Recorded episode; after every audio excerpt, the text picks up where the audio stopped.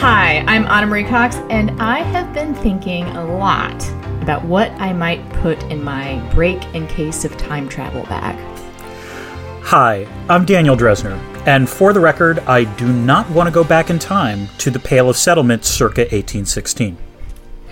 Welcome to Space the Nation, where we talk about science fiction through the lens of politics and, just lenses, I guess, just plain old lenses. Today, we're going to be talking about Olivia Butler's Kindred, and I think Dan and I don't know what your experience was with this book, Dan, but it was not what I really expected. But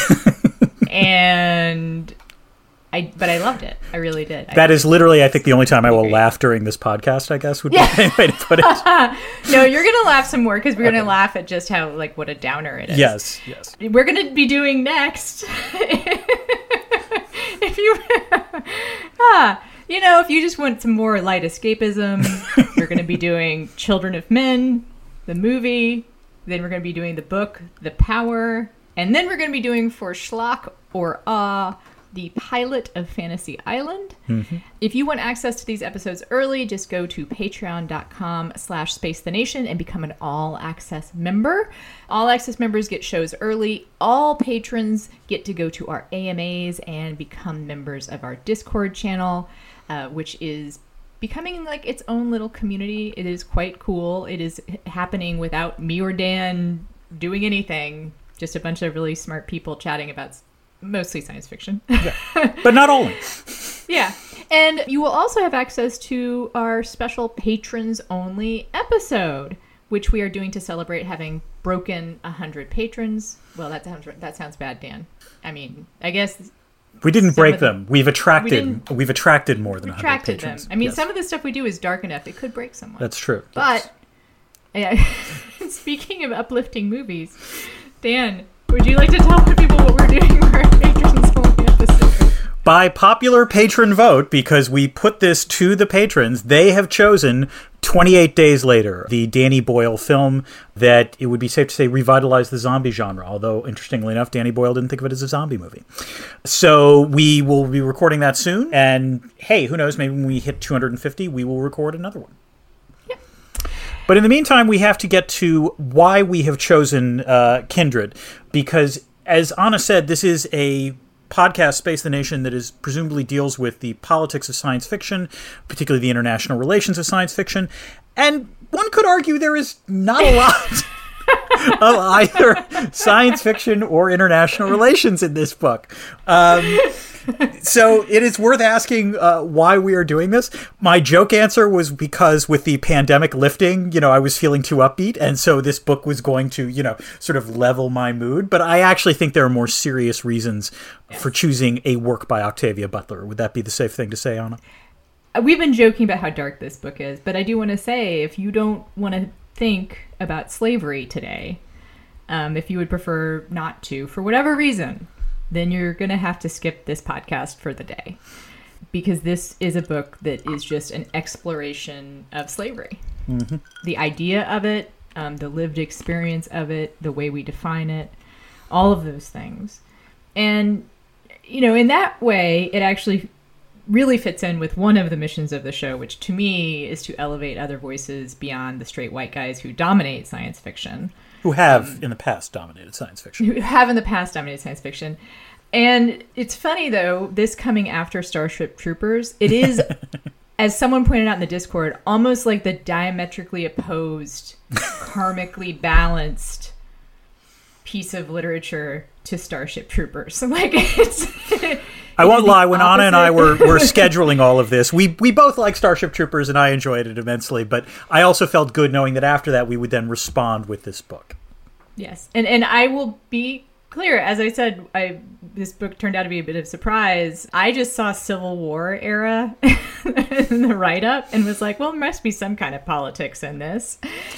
And there is. Yes. There is actually kind of a lot of politics. Politics, as a lived thing. And I don't know if, Dan, if you want to say anything more about why we might have chosen this or why, if you want to retcon our choice. No, I think actually the better way to do this is for you, Anna, to take us to the story behind the story, because I think in some ways that also explains why we wanted to choose at least something by Octavia Butler.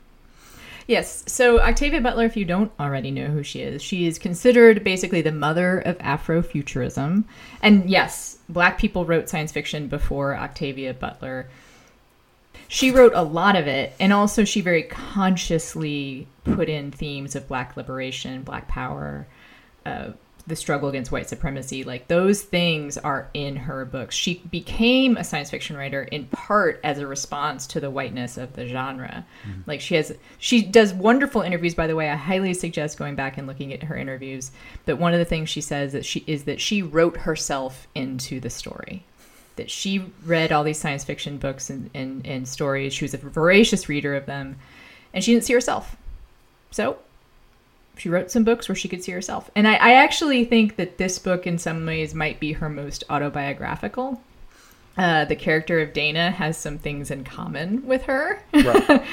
among other things, she is portrayed as being someone who wants to be a writer, very determined to be a writer, and is kind of supporting herself with all these like weird jobs, which she at some point calls slavery at the beginning of the book.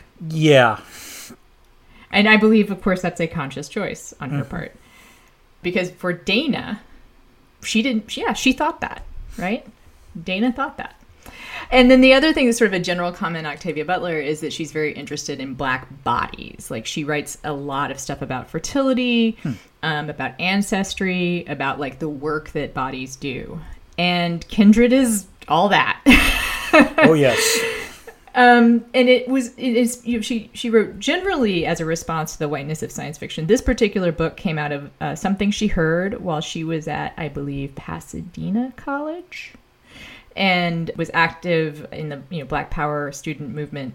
And she heard someone speak who said that he felt ashamed of the previous generation's behavior. Right.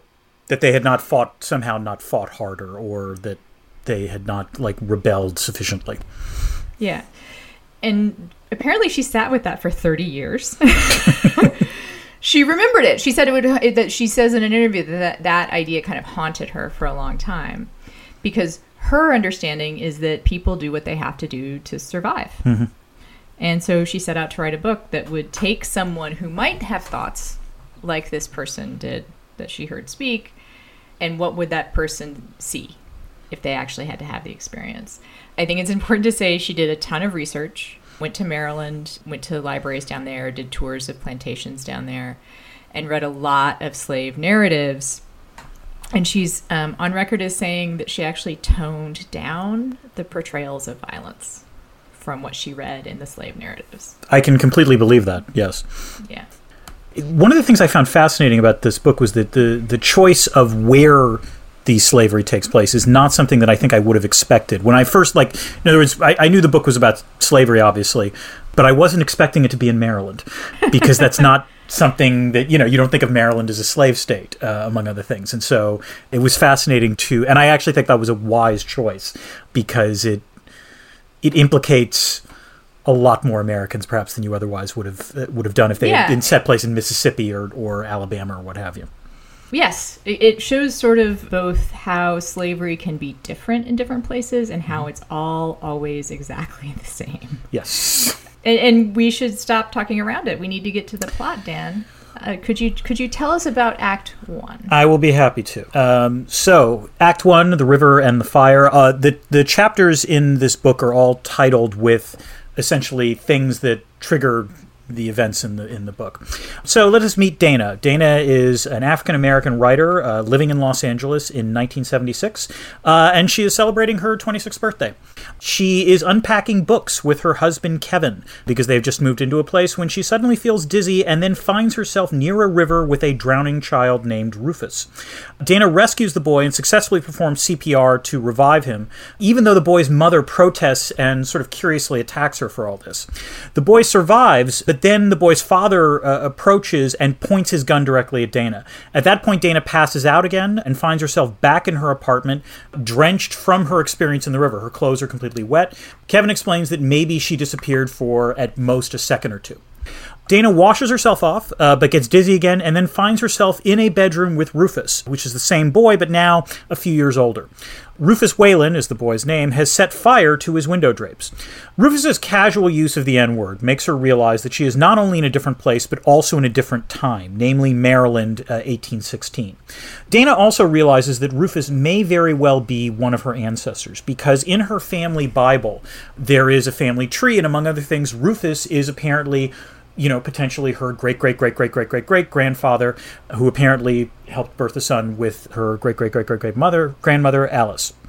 Dana, realizing how she's dressed and how vulnerable she obviously is given the time and place, asks for Rufus's help. Rufus helps sneak her out of the manor house and directs her to the house of Alice Greenwood and her mother. There, Dana witnesses a patrol of white men whip a black man and beat up Alice's mother. Dana helps Alice's mother, but in the process is grabbed by a returning patroller and then beaten up. She passes out and awakes to find herself in Los Angeles again. Dana deduces from this experience that she basically transports back to Maryland circa early 1800s whenever Rufus feels like he is in mortal danger and needs help. She then returns when she fears for her own life. Anna, the thing that I found most fascinating about these early sections of the book was how, as Dana acquired more knowledge, she lost power. It is interesting that in the very first time she gets snatched back, she's not aware of what time it is. She's simply acting without thinking, and therefore is in no way intimidated by anyone else, which actually I think sort of wrongfoots the other people and puts them in something in defense. The more she understands her predicament, the more scared, understandably, she becomes. Yes, this is the beginning of her very long answer and belated answer to her comrade back in Pasadena. Right. And she's showing us, not telling us, showing us how fitting into the institution of slavery is what you need to do to survive. And in some ways, you have to willingly give up some of your autonomy, if that makes sense, in order to just live. Right. It's interesting that she puts her in pants. I mean, I assume that's a choice too, right? Yeah. Because, you know, Butler is showing us all these different ways that if you behave like a black person might behave in 1976, back then, like, you would be shot. Or whipped, or like, yes, you're brutalized in one way or another, absolutely. Right, and just acting that way. Yeah. I also want to say, I really appreciated the kind of sneaky way that she revealed that Kevin is white. Like, I thought that was cool. Yeah. You know, she caught me, too. Right, no, I wasn't expecting that. I totally assumed that her husband would be black. Yes, same. And I think that's really sneaky and smart. And obviously it helps make the book, right? Like, yeah, I think it's necessary for the book for the rest of the book to take place, obviously, but yeah. Yeah. And here is where I will say, I meant to say this up at the top, is that I think both Dan and I understand that we are Kevins in talking about this book. Right. And I think it's okay for us to talk about it, obviously, but there is a limit to our understanding, you know? And in some ways that book, in the portrayal of Kevin, illustrates that. I guess, but it's not that I disagree with that, but I would actually argue that weirdly the book also, in answering that question, the book is subtly suggesting that everyone living now might not entirely appreciate that we are Kevins now, but that everyone is a Kevin when they go back in some ways, or that that's an interesting way to look at it, and it might be what she actually meant, but yeah. I also just feel necessary to say that, like, well, even, but Kevin can't understand, but even back then, Kevin can't understand the amount of privilege he has. Right. Yeah. Even when he knows that she is being treated as a slave, yeah, he doesn't quite get the difference between them. Yeah. She has to explain it to him, like, multiple times. Yeah. What she can and can't do. Right. You know? Yeah. So let's move on, though. Okay. After two disapparitions, Kevin basically decides to pack a temporal go-bag full of supplies and insists that Dana keep it close just in case something happens. And sure enough, just a day or two after Dana's return, she starts feeling dizzy again. And this time, Kevin holds on to her and is therefore also transported back in time. They are now, again, back in Maryland, but it's 1819. And Rufus has gone and broken his leg from apparently falling down from a tree. They send Rufus's black friend Nigel back to the Whalen house for help. Rufus is surprised to learn that Dana is married to a white man, Kevin, and even more surprised to learn that they are from 157 years in the future. Rufus does promise to keep quiet about all of this, however. Dana suggests that Kevin pretend to be her owner when Rufus's parents arrive, because that actually makes sense given the time and place. And that subterfuge seems to work. Tom Wayland, who is Rufus's father, invites them to stay at his manor. Tom asks Kevin to help tutor Rufus in reading and writing, neither of which Rufus is terribly good at, and he agrees. Dana continues to act like Kevin's enslaved person, though eventually she moves into his room and sleeps there, as no one apparently but Tom's mother Margaret seems to mind this, and Margaret seems to mind this mostly because she is apparently the hots for Kevin. Dana interacts with the other house slaves, including Sarah the cook, as well as Sarah's mute daughter, Carrie. Rufus asks Dana to read to her as well. Dana agrees, hoping to enlighten the boy before he becomes as cruel as his father, Tom. The father assents to this, but tells her not to read anywhere else. Dana also starts to teach Carrie and Nigel how to read. In the cookhouse one evening, Tom catches her doing this and starts whipping her. At this point, she faints and reappears in 1976, but because she is alone, Kevin is marooned back in 1819 Maryland. Anna, I think the most disturbing part of this section of the book was just how easily Kevin and Dana fit into their roles. I was not expecting that, and they're acting in a rational way, but like I was expecting a little more like emotional trauma as a result of that. Yes.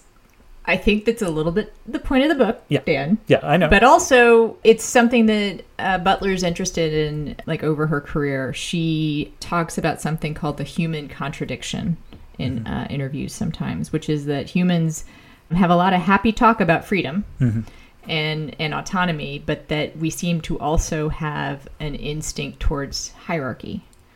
I'll just point out that it in some ways this makes sense, because I think our instinct towards hierarchy is especially strong when we are fearful. Yeah. And so I think that that's one of the reasons why they fit into their roles. You know, like, it's not something she says explicitly. I'm just kind of reading into it, but I think it's true that humans adapt under pressure. No, right? Look, we're just coming out of an experience in which all of us had to adapt rather significantly to some extraordinary circumstances.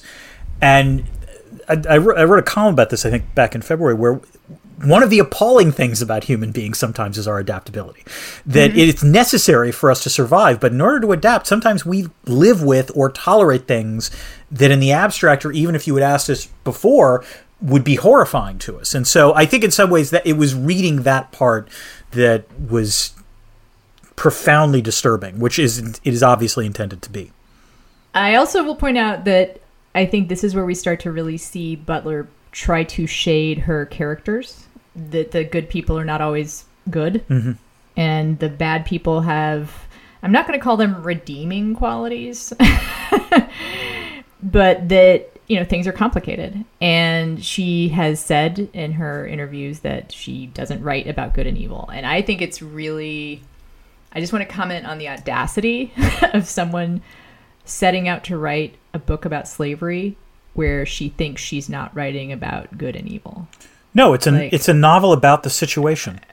Yeah, and she pulls it off. Yes. You know? Oh, yeah. And she was an audacious person. If you, again, she's really interesting. One of the things I wanted to make sure we get in is that among writerly types, she's kind of famous for, at one point early in her career, she wrote on the inside cover of a notebook, "I will be a best-selling author. My books will be on the bestseller lists of the New York Times, LA Times, Washington Post." She kind of goes on like that. Mm-hmm. And guess what? Well done. So she had some audacious goals. And again, I feel like Dana is definitely like an echo. Yeah. Of her. Yeah, she didn't have to make the characters writers. They could have been something else, and it was interesting that was the choice that she made. Right. Now moving on. Yes, we go to Act 3, The Fight. Dana is back in 1976 Los Angeles. In flashbacks, we learn how Dana and Kevin met, basically as temp workers, which, you know, but bonded as aspiring writers and also orphans working in an auto parts store. Kevin has had more success getting published. They decide to marry, but interestingly, neither his sister nor her aunt and uncle approve of this miscegenation. Dana recuperates and repacks her temporal go bag for the next time she disapparates. That happens 8 days later, and she finds herself in 1824 Maryland, saving a tipsy, fully grown Rufus from an angry runaway slave named Isaac, beating the living crap out of him. They are fighting over Alice. Rufus loves her, but she's married to Isaac. Rufus has grown up to be, well, let's just say a bit of an asshole. Dana tells Isaac and Alice to run and makes Rufus swear not to rat them out. They return to the manor, where Dana learns that Kevin had set off north a few years earlier but had promised to return periodically. Dana nurses Rufus back to health with the help of some modern meds that she had packed in her go bag, in return for his promise to mail a letter to Kevin so Kevin would return from Boston or Maine or wherever he was to see her again. Alice and Isaac are unfortunately captured a few days later. Isaac is sold off and Alice is beaten to a pulp. Rufus buys Alice and asks Dana to nurse her back to health as well. As Alice recovers, Rufus wants her very much to be with him. It would be safe to say Alice does not want that. She wants to be with Isaac. Rufus basically tells Dana to persuade Alice to voluntarily share his bed because the other options will be even worse for Alice. The other options being selling Alice, beating Alice, or raping Alice. Dana decides to talk to Alice, and she chooses to relent. And in some ways, this was actually, I think, the key portion of the book for me. Because as awful as it is, Rufus actually does paint a very simple strategic choice to Dana and Alice, and then they take the optimal choice. Yeah, this is a really intense part of the book. I think she probably, I mean, obviously thought a lot about what we might call the Thomas Jefferson problem. Right. It's interesting that Rufus has red hair, huh? And what we might think of the enslaved women who had sex with the people that owned them. Who quasi-voluntarily had sex. Yeah, quasi-voluntarily had sex with those men. I think it's really interesting. Dana continually says, I can't make this decision for you. And in some ways, this is like a real pivotal point in the book to talk about how do we find autonomy in these situations where it seems like we have no choices. Right. And I think the choice that Alice makes, I mean, I think they're all valid choices. And what I think Butler really wants us to understand is that she did make a choice. They were all choices. Right, because she will make a different choice later. And mm-hmm. There is an argument to be made for making this choice. It's very clear that Alice, in making this choice, has a better life. Because one of the things that I think Butler does extremely well is sort of explain the hierarchy, not just of the plantation between the whites and the African Americans, but also within the enslaved population, that there are clearly mm-hmm. house slaves and then there are field slaves, and it is clearly much, much, much, much better to be a house slave for mm-hmm. a variety of reasons. And in doing this, Alice gets that privilege, as it were. And then I also wanted to say, I think you used the phrase, Rufus wants her to be with him. And I think that's the right phrasing, the right description, because love does not come into this, I think, or it's the kind of love that doesn't feel like love. It's if you believe it's, I mean, because can you love a person that you're willing to whip? I mean, it would be, or that you're willing to rape. It's safe to say it's an abusive relationship. I mean, that goes without saying. It's a good question. Actually, I'm just saying it's a good question, really, because what does Rufus understand of love? I think, let me put it this way, the impression I got, and I am willing to be corrected on this, was the impression I got is that Rufus genuinely does want Alice to want him. What I think, where Rufus's position as a slave owner alters his thinking is that as a slave owner, he thinks, if she doesn't want me now, all I have to do is apply more pressure, and then she will want me. Yeah. Which is not how love works. It's how power works, and there's... Let me just say, I think this is an intentionally, gray area for Butler. Yeah. Especially, spoiler alert, how Rufus manages to transfer his affections, to Dana. Well, I also think one of the subtly... At least for me, one of the most subtly disturbing aspects of this book is how Rufus matures, and I hate to even use that word, because clearly one of the premises going in, and it's not a bad strategy by Dana, is that when Dana is interacting with Rufus as a child, Dana thinks, if I educate him, if I show him some different ways of thinking, maybe Rufus will not grow up to be as, you know, violent or as cruel as his father Tom. And that turns out to be an utter failure. Yeah, and that is an example of her trying to apply modern thinking to this context, right? Like, I'm sure that's something also that you and I might think. Yeah. You know, it's an assumption that anyone living in a modern time could make. Is, I'll go back and I'll just apply this modern thinking. Right. And it will change everything. And sure enough, you know, it doesn't. He becomes more loathsome as the book. Yeah, no, it's profoundly disturbing, because I was like, and again, as the modern reader, as a Kevin reading, I would thought, yes, that's exactly what I would do. And of course it doesn't, as I'm about to tell you, it doesn't really work out. Please. So Alice finds out that Rufus had lied about mailing Dana's letter to Kevin. Dana tries to escape, but Tom and Rufus capture her and have her whipped. Tom finds out about his son's promise to mail the letter to Kevin and orders him to do so, in fact. Kevin finally shows up when the Whalens are away, takes Dana, and they start to head north. They then cross paths with Rufus on the road, who does not want Dana to leave. She goads Rufus into aiming his flintlock at her, at which point both she and Kevin then manage to disapparate again back to 1976. Anna, there is a lot of bleak stuff in this section about life as an enslaved person, but as I said before, I think the most sobering part of it is the truly cold, rational calculations made by Rufus, Dana, and Alice. Yeah. I feel like I'm going to be repeating myself a lot about this, but this idea of finding autonomy in what seems like a hopeless situation, and finding, I don't quite want to use the word empowerment, but in elevating, let's say, these people who lived in a past that we cannot understand, you know.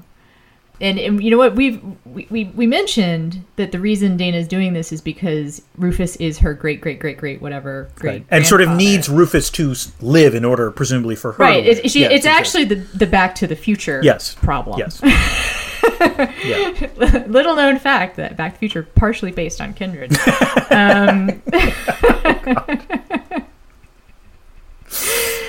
I told you we'd laugh a little. There we go. Yes. Thank you. I appreciate that. It's not much of a metaphor, really, right? Like that survival depends on adaptation. Yeah. That she cannot be born unless the people who were enduring slavery made the choices that they did. And I think that's right. And also, I just realized I don't know if I said this explicitly, but Rufus and Alice have to procreate in order for Dana to exist. They're supposed to have a child named Hagar. In some ways, when Dana is talking to Alice, she has her own self-preservation in the back of her mind as she's doing it. Oh, I would say not even in the back. Yeah, yeah. Like, she's like, I need to be born, so I got to make this happen. Right. Although, I'll just say this now, I was going to mention it later, I kind of appreciate the lack of, like, much attention to the whys and hows. Yes, again, nominally, this is a science fiction book with very little science fiction in it. Like there's almost none of that stuff in it, which, you know, there's like no real questioning of like how it would happen that she would disappear, of the, like, the alternate timeline that might exist or whatever. Right. It's just kind of like, they don't have a baby, then won't exist. Let's just move the plot along. Exactly. You know? Yeah. And yeah, I think that Alice is an amazing character, actually. Mm-hmm. You know, she won my heart in a way that some of the other characters didn't. In some ways, I actually think she might be the most complex character, or at least her behavior is the most complex, because she... And the other, one of the most fascinating dynamics, and Butler is explicit about this through Dana, is that Alice basically rags on Dana constantly. Like, she is incredibly negative towards Dana, because Dana gets all of these various privileges as a similar sort of house slave. And the other enslaved people are like, how can you do that? And it's understandable why Dana, racked with guilt, allows this. In a neat twist, they consider her to be too servile. Yes, exactly. That she's too good at pretending to be, you know, or she's too good at fitting in, as it were. And the other thing is... And she's acting out the thing that her Pasadena comrade said that he was so mad about. Right, exactly. Right? And the other thing is that to Alice's credit, I think Alice is aware that, like, she's angry at Dana, and yet she also realizes she really has no cause to be angry at Dana, or you know, and so it's again an extremely jumbled set of emotions. Mm-hmm. Okay, now last bit. Yes, Act 4: The Storm and the Rope. Kevin and Dana are back in Los Angeles. It is safe to say that Kevin is suffering from PTSD. Dana barely has time to repack her bag with supplies again when she winks back to Maryland. 6 years have passed since. This time, Rufus is lying face down drunk in a rain puddle near the house. They get him into his room, and a very aged Tom asks Dana to nurse him back to health. Dana learns that Rufus has been sick with malaria and might have other ailments. He recovers, but much more slowly this time. In the interim, Dana learns that Rufus and Alice have had 3 children. Only one has survived. None of them are named Hagar, and therefore none of them are Dana's ancestor. Tom Whalen dies of a heart attack, and Dana cannot revive him because that's not how medicine works. As punishment, Rufus sends Dana to work in the fields, and this does not go well. After that, Rufus brings Dana back to the big house. He also sells some of his slaves to pay off his father's debts, infuriating Dana. Rufus asks for her to help in correspondence with creditors, which, ironically, is the thing that she had refused to do for Kevin back in the 1970s when they first met. Dana also teaches Alice and Rufus's surviving child, Joe, how to read and write. Carrie urges Dana to help keep Rufus alive because otherwise the plantation would be broken up and the slave families would be torn apart. An uneasy status quo emerges, with basically everyone resenting everyone else. When a fieldhand takes a liking to Dana, Rufus sells him. Dana protests, and Rufus hits her for the first time. She pours herself a bath and then slits her wrists, waking up back in L.A. with Kevin. Dana manages to stay in L.A. for 15 days this time. When she returns, she finds that Alice has hung herself. Rufus had punished Alice for an attempted escape, having her whipped, and then telling her, but falsely, that she had sold off their children when he had sent them to Baltimore. Rufus is racked with guilt and was going to commit suicide. Dana demands that Rufus bring back the children and emancipate them, which he does do. With Alice dead, however, Rufus keeps Dana close and clearly wants her to be Alice's replacement in every possible way. She flees to the attic to get the knife from her go bag. Rufus follows her and grabs her arm. She then stabs him twice. As he's dying, she returns to LA for good, but loses part of her left arm from where Rufus was holding her, because when she reapparates, basically that part of the arm is in the wall, and so she has to wrench herself free. Anna, there are a lot of disturbing elements in this book. Just a whole lot of them. Really, I could go on for like hours. But I do think the evolution of Rufus's feelings toward Dana is, for me at least, really high up on the list. Was this true for you as well? Yeah, this gets back to the question of whether or not what Rufus is feeling is love for me. And I also think that Rufus makes me wonder if this is one place where Butler does not quite succeed in having someone be neither good nor evil. Because I really hated him. Like, more than I hated Tom Whelan. He was worse than Tom Whelan. I mean, like, my take on Tom was that, again, we were all talking about degrees here. Tom was cruel in a variety of ways. But Tom weirdly had a sense of honor that I actually think he did extend to his slaves. You know, when he found out that Rufus had made the promise to send the letter to Kevin, he made him send the letter to Kevin. That was the honorable thing to do. He thought it was stupid to do. He thought it was stupid, but he said, once you make the promise, you have to do it. And so, you know. Yeah. And he treated Dana oddly. In some ways, it was almost like, as the novel progressed, Tom treated Dana better and Rufus treated Dana worse. That's right. And I also think that Rufus highlights the emotional abuse that is involved in slavery. That I don't want to say it's just as bad, or because the depiction of whipping, by the way, in this book is probably one of the most disturbing things I've read in a while. If she was going light there, then and she might well have been. But what Rufus does is emotionally manipulate the women, basically, also the men, but the women too, but primarily to control the women. Them. And he's cruel in that manipulation in a way that, Tom Weiland's cruelty is at least obvious, right, and transactional in a very like, you do this, I do that, right? Like it's like, here are the rules if you violate. Yeah, exactly. Yeah. But there's a kind of like business sense to it that sounds terrible, but I'm sure that's how Tom Whelan felt about it. You know, it is dangerous to try and create a hierarchy of cruelty. But the cruelty that Rufus's father displays is cold. And impersonal. It's detached. It's detached. And Rufus's cruelty is intimate. Yeah. And personal. No, that's a good way of putting it. And so, yeah, I really, really hated him. You know, which is interesting because it might also have been the main characters, because we know that Tom engaged in similar kinds of exercises with enslaved women under him, and in fact did actually sell one off, right? Like didn't. Yep. But again, like the women who talk about this are like, he's making a profit. Like he sold my kids because they're going to be good workers, and he didn't sell Carrie because she's unable to speak, right? Yeah. So it was quite an end to the book, I have to say. It was a very it was like, for the fact that and I think Butler said this in an interview, that basically the fact that she loses her arm is the obvious implication there, the symbolism there, is that you cannot experience this and come away whole. No. And so she literally cannot come away whole from this experience, which I think is entirely appropriate. And I would add also, this isn't talked about as much, but not even Kevin comes away whole. Mm-mm. Kevin is scarred both physically and emotionally. And there was just a brief thing where I think Dana's cousin visits during one of the interludes and says, "What the hell happened to Kevin? He looks like 20 years older, basically, even though he'd only aged 5 or something." And I actually appreciated that as one of the Kevins reading this book, but pointing out that this cruelty affects everyone. And it does. It does. White supremacy is bad. Yeah. But one of the reasons it's bad is because it denigrates everyone. Yes, exactly. There again, hierarchy is dangerous, and one could say white people obviously suffer less. But it does dehumanize. But they still suffer. I would say it dehumanizes. Dehumanizes, yeah, that's fair. Yes. Dehumanizes, and suffer is not quite the right word I want to use. But I think it is, no one gets off without losing some of themselves. I think that is indeed, or becoming scarred. And no, Butler, that is the perfect way of putting it. Yeah. And Butler shows us that. Again, she's a good writer. This is one of those things where when reading this book, I can think of the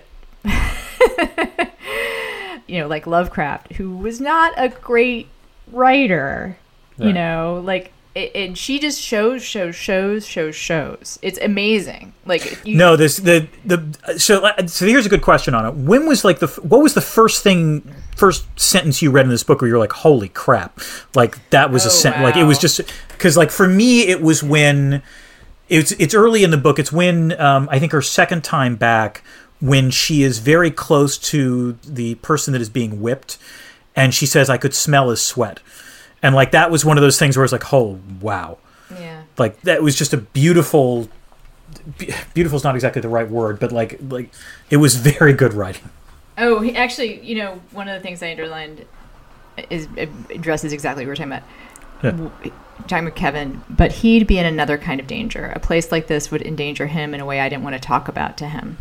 If he was stranded here for years, some part of this place would rub off on him. No large part, I knew. But if he survived here, it would be because he managed to tolerate the life here.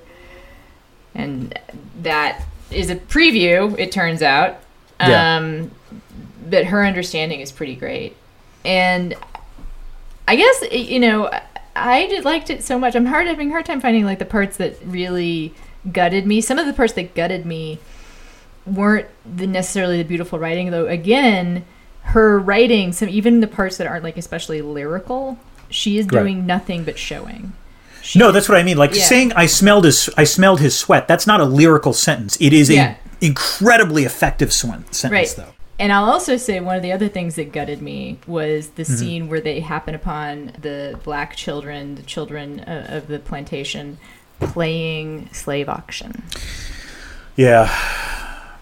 No, I have no doubt is based on, I bet she found something about that. Yeah. I don't think she would make that shit up. I think weirdly the most gutting portion for me is also, there are two pivotal for me moments in this book, in terms of thinking about it in the form of power, which is, the first is when Rufus basically puts the bargain to Dana of, look, you've got to tell Alice these are her choices, and as awful as they are, Alice makes her choice. The other time is when Carrie has to explain to Dana that you need to make sure Rufus stays alive. that as awful as being enslaved is, the alternative, if Rufus were to die, would be actually worse. And that is literally showing, not telling, because Carrie can't speak. And so Carrie has to sort of explain, you know, the best way that she can, that's what's going on. And it was a very powerful moment, because it makes you realize that as awful as this entire situation is, there are things that are even more awful. Yeah. So we're going to move on, mm-hmm. Dan. And so I have a question. Yes, fire away on it. Is there IR in this book? Anna, so maybe a little. I'm going to try to squeeze some IR out of this book. I think you can.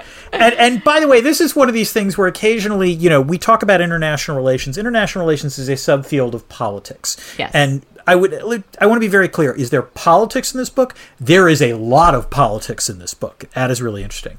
Is there international relations in this book? That's where it gets a little more narrowly circumscribed. But in some ways, it gets related somewhat, which is international relations. Most of international relations theory tends to make the assumption of what we call anarchy, which means that there is no central government. There are multiple actors out there operating in a world without, you know, any sort of central coercive authority. That is not what is going on in this book. This book is entirely about hierarchy. It is about the hierarchy of, you know, the Whalen house, basically, and where you fit in that hierarchy and the choices you have to make in order to be able to survive in that hierarchy, regardless of where you are. And that even within the enslaved population, there is a hierarchy as well, and that you definitely do not want to be working in the fields if you can all avoid it. And to do that, you have to make choices that can make you be resented by others. Mm-hmm. That said, international relations research recently has begun starting to talk about how the international system is not entirely anarchic, that there is hierarchy in international relations, that there are past structures, things like empires, that are clearly very explicit hierarchies. Or if you think about U.S. hegemony more generally, you know, there are more informal sort of hierarchies there. And the book does speak to that a little bit, that basically less powerful actors have more circumscribed choices, but they do have choices that they make. And sometimes those choices can include things like resistance, which raises the cost for a variety of actors involved, and the less powerful actor will usually not win out, but that is still a conscious choice. And that there's a conscious choice to self-destruct. Yes. Yes. No, and in some ways, if you really want to go there, this goes back to the Melian Dialogue in the history of the Peloponnesian War, which is Thucydides basically presents the Athenians and the Melians. The Athenians are much, much, much more powerful. They explain to the Melians that they should completely, unconditionally surrender. The Melians don't want to do this, and they come up with all these various reasons why they shouldn't, and the Athenians just don't care. They're like, look, you can choose to resist. We're going to win anyway. The question is, are you going to resist and then all you these people die, or are you going to surrender and only the men will die? And they choose to resist, and that is a choice, and it ends badly for them, but that choice is made. The other thing that I think Butler's book brings up is the ways in which there are uncomfortable issues that don't necessarily fit easy categorizations in world politics. And there is a way in which, you know, obviously a lot of this book is about how the white slave owners would obviously, you know, take their enslaved women and procreate with them. There are questions in terms of, you know, laws of war involving things like rape and so forth, where children born because of rape during war are genuinely awkward questions, and a lot of human rights activists don't necessarily want to talk about these things. There's a researcher, Charlie Carpenter, who's written multiple books on this. It's a really interesting topic. I'm curious, say a little more about that. Basically, the problem is that the those who are raped and then have the children and choose to raise the children are often ostracized by the communities that they are in.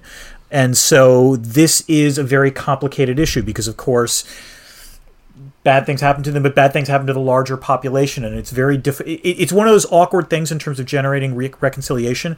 And a lot of the major human rights NGOs don't want to tackle this issue because it complicates a lot of narratives, and it doesn't necessarily endear themselves to populations that have larger human rights problems that they are coping with. And so, again, much in the way that Butler, I think, is raising a lot of awkward issues with respect to slavery, which is it's awful in a variety of ways, but then you wind up with these weird situations where tolerating certain things might be the better choice, much in the same way as what's going on now. Just to show that I read books, too, I feel like I want to bring up something I read recently, which is Martha Minow. Is that how you say her last name? Minow? Minow. Minow, yes, yeah. Martha Minow was actually on my other podcast because of a book she wrote called When Should the Law Forgive?, which gets into some of these questions of when ugly choices are the only choices you have. Right. Like, what should the law do? Right? How should the law recognize that? And the first part of her book is all about child soldiers. And again, this is a really uplifting episode of this podcast. Yeah. A really uplifting episode of my podcast, too, guys. And, you know, it's more complicated. I think us white people living in industrialized countries are like, oh, well, the child soldiers, that's bad. Bad. Yeah. You know, and those children should be, you know, saved. And it's just not that easy. Like, sometimes it's a choice that has been consciously made by, yes, it's a child, you know, someone under 18, but they've chosen to do it. And how do they integrate back into the community?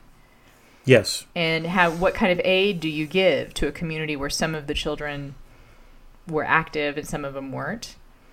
And this, the reintegration and reconciliation questions. And also, as the kids get older, if they're in this context, okay, if you want to forgive everyone under 18, why 18? Right.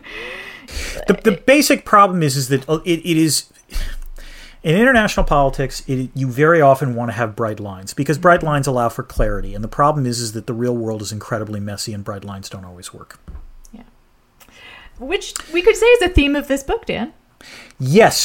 So I have a couple of themes, but I let's get to you, Anna. I have a question for you, Anna. Oh, yes. Well, please, Dan, fire away. Is there a critique of capitalism in this book? Dan is trying to keep a straight face, dear listeners. This is a book about the literal commodification of labor. So, yes, Dan. Yes, there is. And it is okay. I want to push you a little bit though, because so keep going, because I want to ask a question with the end.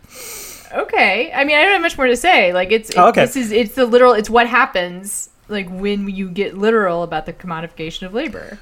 Right. But I get one of the things that I thought was legitimately interesting in this book is that Dana's description very briefly of what their life was like in L.A. And the fact that, as you said, she jokes about it sort of being an informal slave market by working for the temp agency. And I thought maybe this isn't subtext, this is text. But like one of the messages from this book is like, don't call things virtual slavery. Oh yeah, no, I because agree. They're not the same thing. You know? Yes. That's my point. I agree. In fact, you know, pulling back the curtain a little bit, like Dan and I had a discussion before we started recording about how to use the term slave, because yes, this book makes clear it is hard to say sometimes, it's such a blanket term, it's such a black and white term. Oh, God. That it doesn't necessarily accurately describe the situation, you know. Mm-hmm. And while I have thrown around the term, you know, wage slave in the past, and I have used it perhaps to describe the conditions, you know, of low paid workers. I think I've tried to be more careful, especially sort of in the past couple of years. I just feel like this book may have done a lot of work on that for me. That, yeah, and that I will be more careful. And I think that that's not an accident. No, it's the answer to that man. It's the answer to what the guy said. And I just wanted to point that out. Okay, Anna, I'm hearing some noises. Is it time to enter the debris field? Well, there's this sort of a big chunk headed towards us. It's not quite debris, maybe, or it's a larger piece of debris, which is the thing that I kept thinking about with this book. Although I am not sure the degree to which it was intentional on Butler's part, is that there has been, especially in the past, I would say 6 years, this sort of idea that black women do a lot of the emotional labor for the country and that black women act as saviors for the country. There were some very unfortunate memes that went around. Mm-hmm. I remember the Doug Jones one. That was when it sort of started to happen, where well-meaning progressives were like, God bless black women for, pulling our asses out of the fire. Mm-hmm. And I think in some ways this novel is a reminder that that's not by choice. Like, this is labor that is done because it has to be done. And also that the emotional labor that black women do is not compensated. And because there's a lot of emotional labor that's done by the black women in this book who are enslaved. Yeah. And just to bring it right current up to the moment, black and brown women are way overrepresented in the fields that are a lot about emotional labor, like home healthcare aides being the one that I'm really thinking about, and the pandemic has brought into, extreme perspective, really put a spotlight on how those people are not compensated nearly enough. So that was just that was like an asteroid, not really debris. Yeah, that's a big deal. But now we've got some smaller things. I would say I really liked the decision to not explain anything. I found it surprisingly quick read for something so heavy and so dark. And I think this is where Butler, not writing in a particularly florid way, like not in a Lovecraftian way, actually made it easier to read, And I also want to say I would like to know more about the food. That's true. There's like a description of the corn mush, and I think that's it. Like, I'm just curious. Like, that's something I'm always interested in. Is like there's actually it's called like gastroanthropology, I think, where the recreation of the foods of the past. And I just was really interested. And I also feel like she maybe kept that from us because. Another thing about Octavia Butler, the writer and aspiring writer, she is great to read on writing. She has a lot of really helpful stuff to say about the act of writing. And one of them is detail, detail, detail, facts, facts, facts.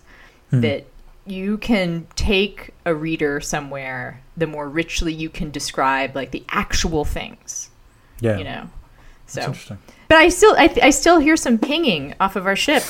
Dan. There's a few things.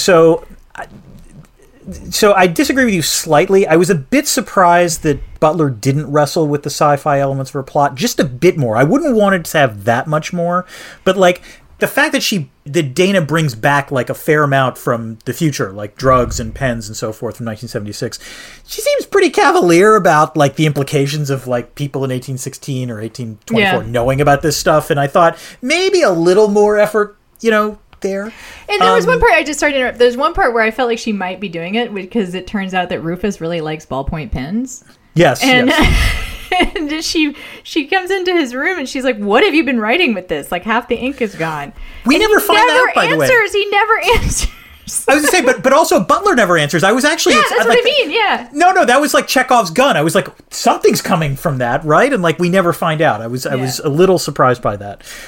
So this does raise an interesting question, Anna, which is, we've talked before about go bags, the concept of go bags. Like, if you're fearing for your life or emergency situation, you need to go, you got to pack something. What would be in your temporal go bag? I think Dana packs pretty smart. Yeah, I got to say, like... Yeah. The toothpaste and toothbrush being a high priority for her, and soap.